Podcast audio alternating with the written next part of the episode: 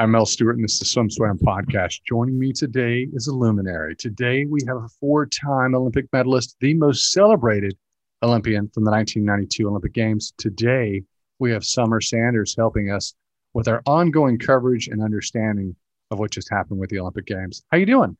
I'm good. I'm awesome.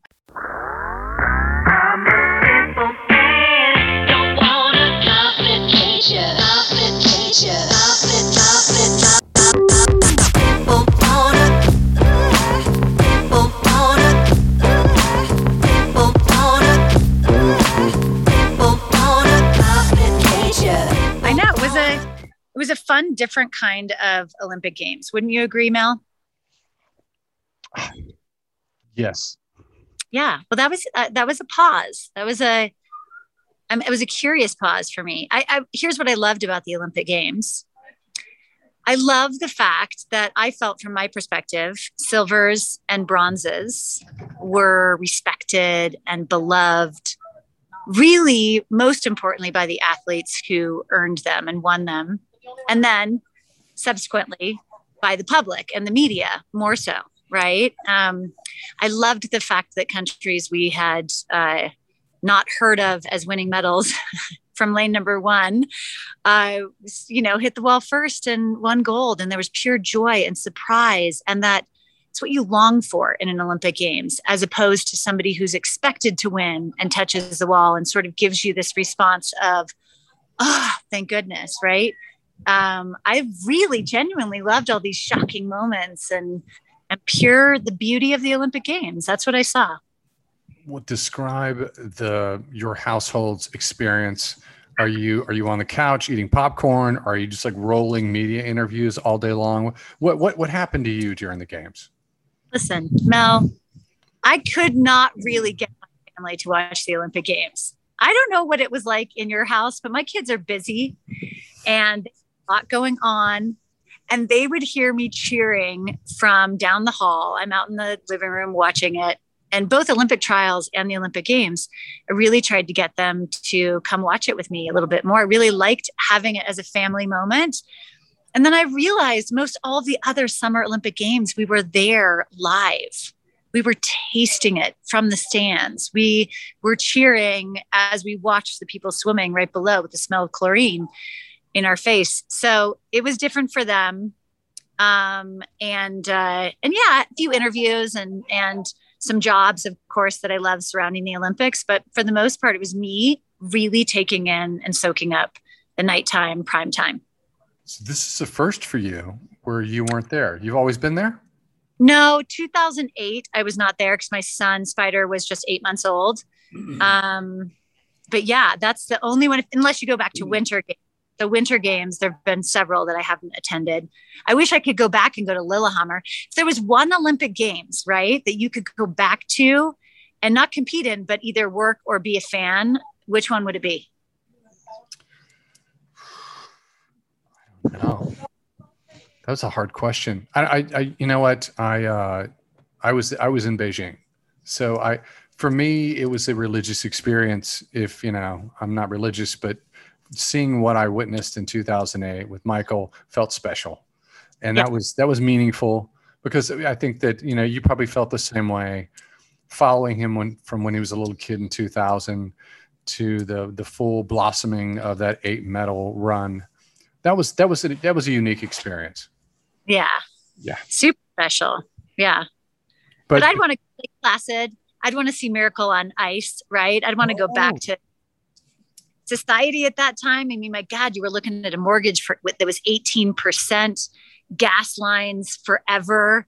Um, but I'd want to be there witnessing that moment. And then uh, Lillehammer, I've just heard Winter Games. My husband's uh, Winter Olympian, and Winter Games are just a little bit different. You know, you got to be hardcore because you're standing outside and freezing, and the glühwein is flowing, and it's fun.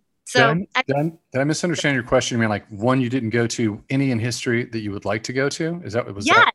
yes, yeah. Oh, 36, the Nazi games. Okay. I would like to, I, I want I want to see a black man win all the medals in front of Hitler. Um, you know, I just I, I thought that the, the the the you know what did they wear? Did they wear wool bathing suits? I can't remember. I want to see it. I'd like to be a fly on the I'd like to be a fly on the wall. Right, right. That would be amazing. And those moments in history. I agree with you. So, so it sounds like uh, you were working during this past Olympics and our most recent, and it was, but it's also chaotic because you're you're a mom and you've got things going on. And so, were you alone on the couch? Were you eating popcorn? I, I have this image in my head of what the Sanders experience is like, and and you're messing it up for me. I'm sorry. Well, I do have to say that my friend Dina Gerson sent me a bunch of USA paraphernalia. So I had these USA sort of like party beads that you'd get from Mardi Gras, except they say USA. So I had maybe five of them around my neck. I had, um, you know, some USA, just I don't know, um, decorations. And it was most times me. It was my mom. I had my mom with me for the month. So my mom and I would be there and we'd be cheering our heads off, even though we knew the results. We just loved watching it. We loved the expression when people touched the wall across the finish line um, or lifted the bar over their head. I mean, when the Philippines won their very first Olympic gold medal, I was, I just, we were tearing up over the commercials. Are you kidding me? Jessica Long and her Toyota commercial. Oh, every time. I just, I don't know. It was fine that I was by myself with, you know, and oftentimes with my mom. I, my, my, Mel, my kids have schedules. My daughter's working. So I, and she's not driving yet so I need to pick her up from work, and sometimes work would end at eight. Well, that's right in the middle of prime time, so I would miss some of it, and then we'd come back to it. And so it was a, it was a disrupted uh, Olympic viewing experience, but I, I don't know, I soaked it up as much as I could. I just I have to say this. This is completely off topic, but I want to say thank yeah. you for always being supportive of Swim Swam um, during the pandemic. oh, nothing's happening and I'm like, you know, what do we do? We, we got to talk to stars. And like, you know, we, call, we, we talk to you, but you, here's the thing. You come up, you're on your phone. As you walked in, you're like, how you doing? We're hanging yeah. out. Now we're at the pool. Yeah. So is this, now we're at the pool. And, and, look at people are keep and look at I have my swimsuit on. But anyway, so I'm uh already, I mean, I love my Olympic games, but I'm already gearing up for the next greatest season, which is the NFL season. And this is my Mafia is family, Buffalo Bills. So everybody can go and cheer for those Buffalo Bills. And then, Mel, we're going to be on to the next Olympic Games in Beijing. Like, we just, all we have to do is pause for a moment. Everybody's going to be looking at the Winter Olympians that we all need to start cheering for. So we're not going to have a lull by any means. It's going to be fast. And, yeah. and just and on the summer side, we have two quick world championships, and then we're off to Paris.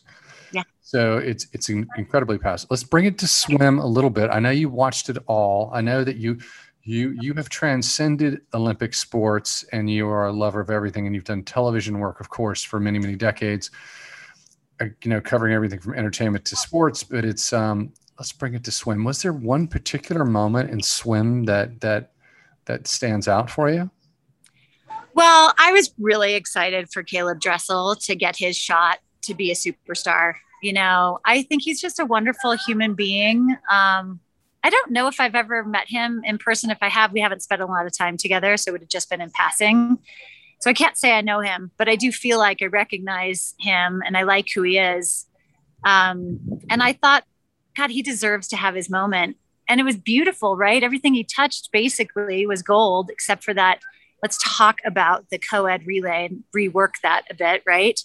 Um, but yeah, everything he touched was gold. And the way he authentically just wore his heart on his sleeve was really beautiful. And then I remember I reminded a lot of people because, you know, Mel, we have a short memory when it comes to Olympic Games. Even now, I said to my friend, who's not as he just she doesn't watch swimming, but she watched the Olympics. She's, she's a huge Olympic fan. I said, could you name for me some swimmers? And she said Katie Ledecky and Caeleb Dressel.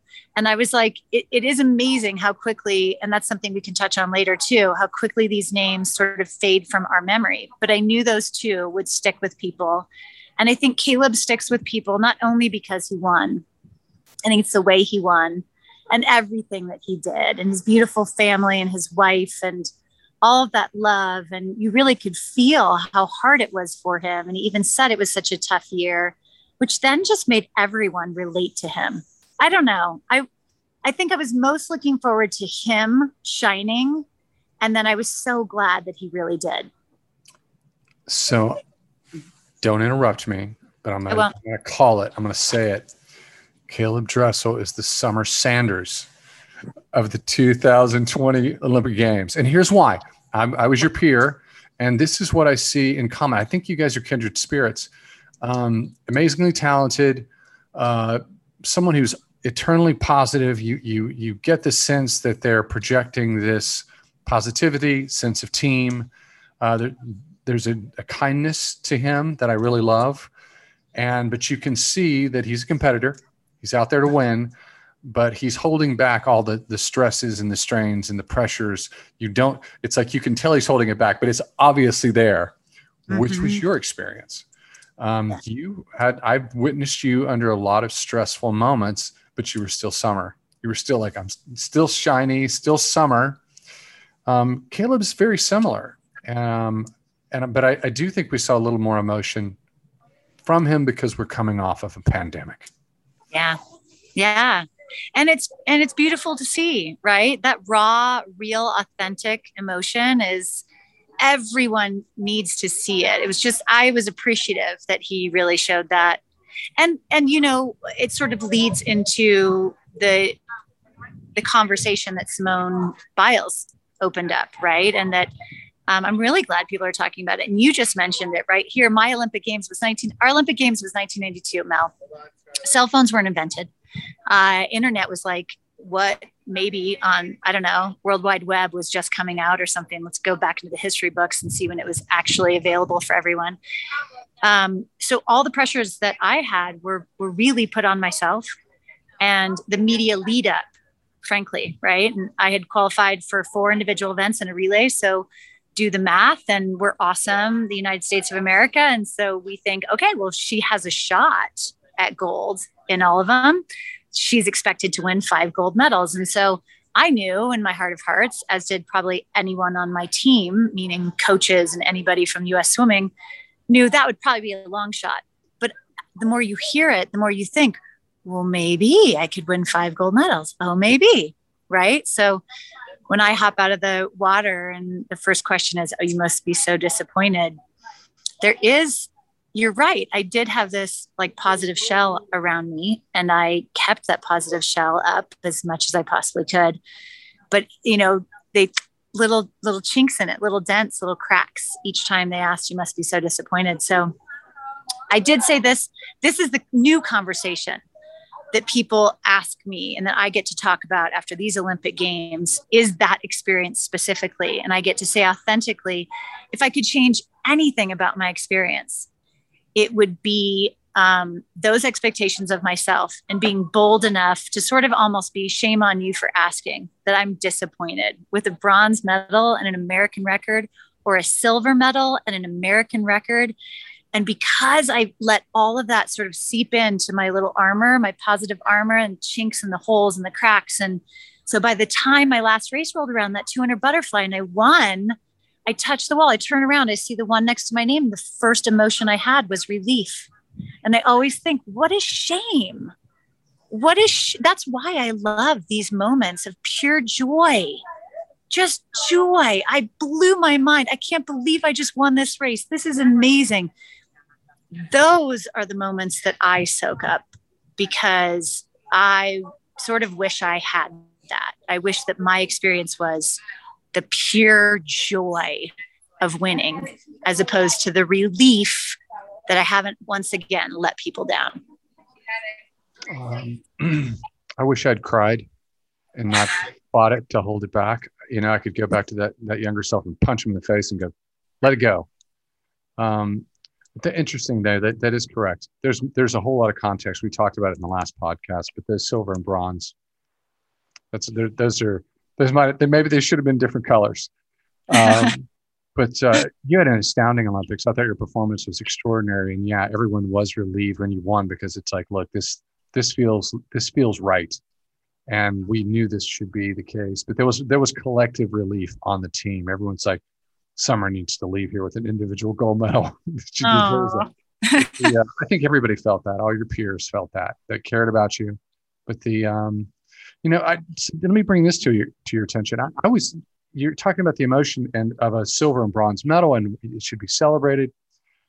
Ledecky won the 400 free, and she won a Mhm. 357.2 against an astounding swimmer, the you know uh, Ariarne Titmus, and and I remember the questions, and I didn't like the questions she was being asked because I'm, I kept saying to my wife and my daughter, I'm like, she won a 357.2. She's Yeah. happy with that swim. She's entirely happy and fine with her medal. Yeah. Uh, but yeah, I was I was getting a little bit emotional about about certain the way things the way things play out. But that's typical of of television, which you understand. Yeah. Well, because glory is beautiful. And once you achieve glory, it's really hard for people to digest how difficult it is for an Olympic athlete to do it again and do it again and do it again. I- mean, it's becoming much more the norm than the one and done, as I like to claim myself. You know, I went to one games and really, I, I don't know if I had the stomach to want to do it again. You know, I loved my Olympics, but did I want to put myself through that again? obviously I didn't. I didn't make the team. You know, um, I made a comeback and it didn't work out. And uh, and in that moment, I, it was when I actually appreciated everything about '92. My teammates, um, the the city, like how beautiful that games was. The very beginning of NBC's tenure and how how still kind of pure and fun it was, not overly produced.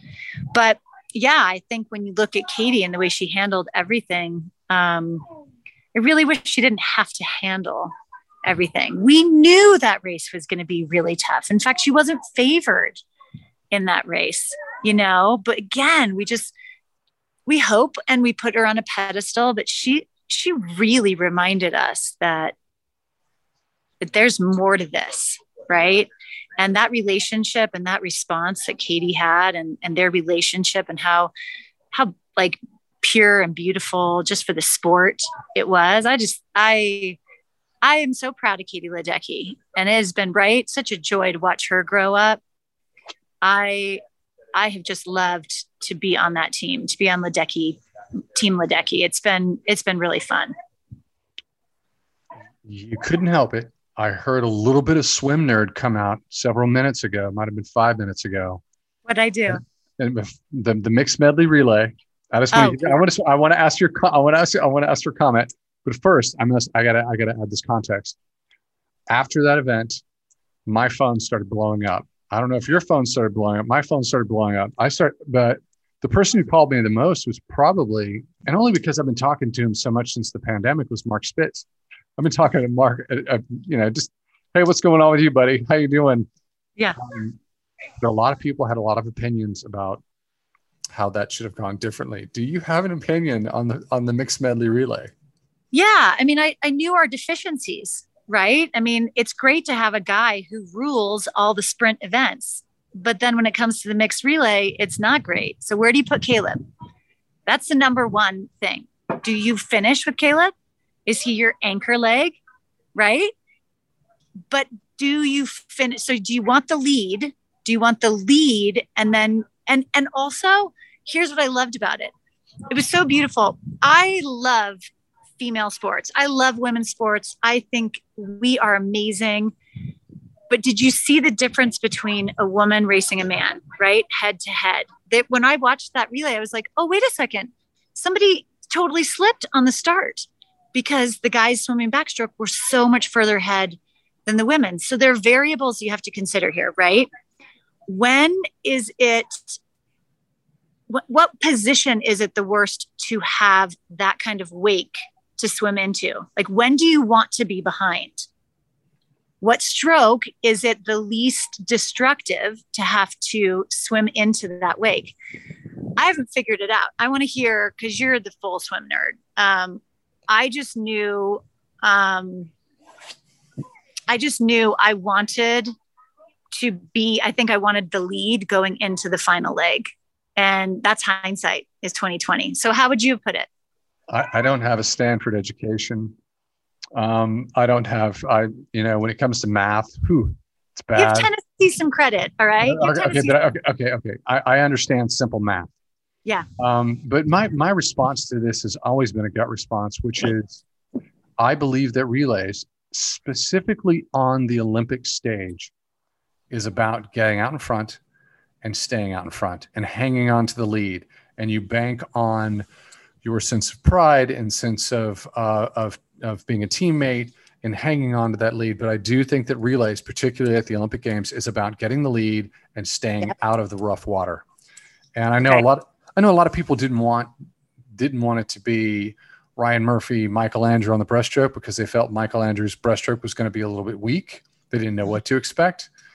Um, but I would have gone with with Murphy and uh, and uh, Michael Andrew, or I would have gone uh, Murphy, Lydia Jacoby breaststroke, Ryan, uh, uh, Caeleb Dressel butterfly, and uh, okay. Zach Apple free. But I, I do think that it's it, the pool is so extraordinarily wavy.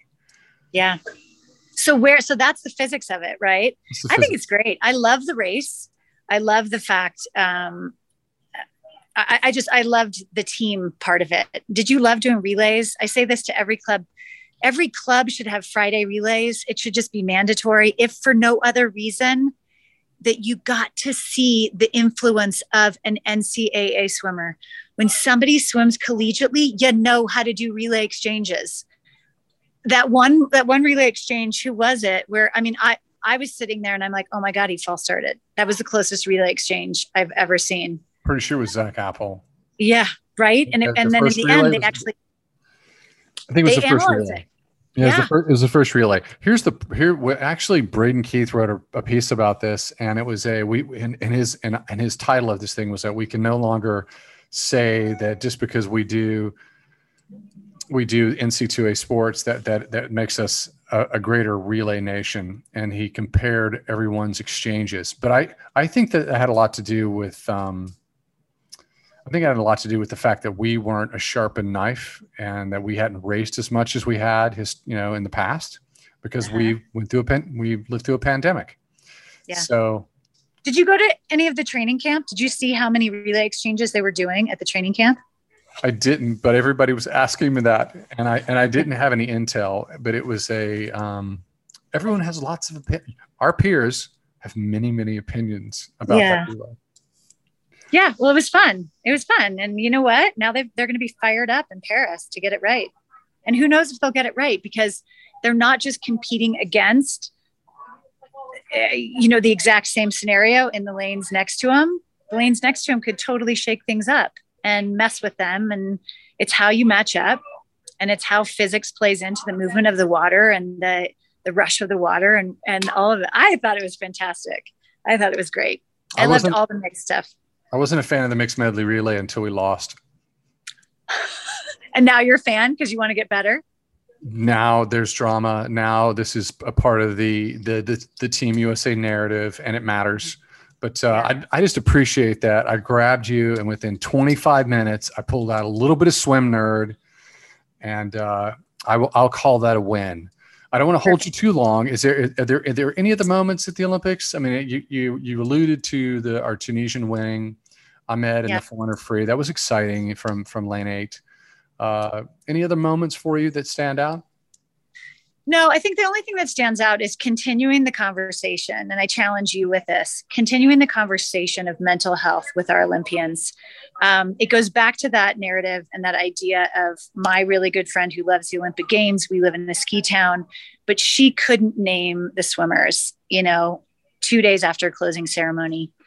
And I, I was on another podcast um, with Melissa Rivers, and we were talking about this. And I just sort of reminded the friends of Olympians the best thing you can do for them right now is to continue to invite them to normal things, right? Invite them to a barbecue. Tell them, don't bring your medal, just come to the barbecue. Let's just hang out. Continue to provide a foundation of just daily life for them to give them a reminder, not that they all would need this, but a reminder of why they matter and who they are. And it has nothing to do with their performance in the Olympic Games. That's wonderful. That's awesome. But the thing that's going to keep their mental, uh, their mental health in check and, uh, and the strength of their mental health every single day, it really comes down to who cares about them, um, who loves them, and and why they matter and why they matter has nothing to do with the medals around their neck so I challenge you with continuing to check in. I challenge you with continuing to talk about the Olympic blues, that they're very normal when you come back from an Olympic Games. I describe it as imagine your favorite Christmas and you're 10 years old and you've been looking forward to Christmas morning for 364 days. And then Christmas morning happens and you race through opening up all your presents and then it's over. And you've got to wait another 365 days for your next greatest day of your life and multiply that by a million. And that's, you know, the weeks and the months after an Olympic Games, whenever it hits an athlete, when the hoopla settles down and you try to figure things out. Um, and specifically with the swimmers, because they don't have a professional team that they're going to, unless I don't know if International Swimming League is happening right now, but they don't have this professional league. They're not heading off to their next soccer match. Um, you know, World Surfing League is, League is in Mexico right now. They've got their next uh, competition contest happening. So we don't have that. So check in with your swimmers, right? Invite them out to dinner. Do normal stuff. And don't forget, they're just they're just regular people that just happen to win a few medals.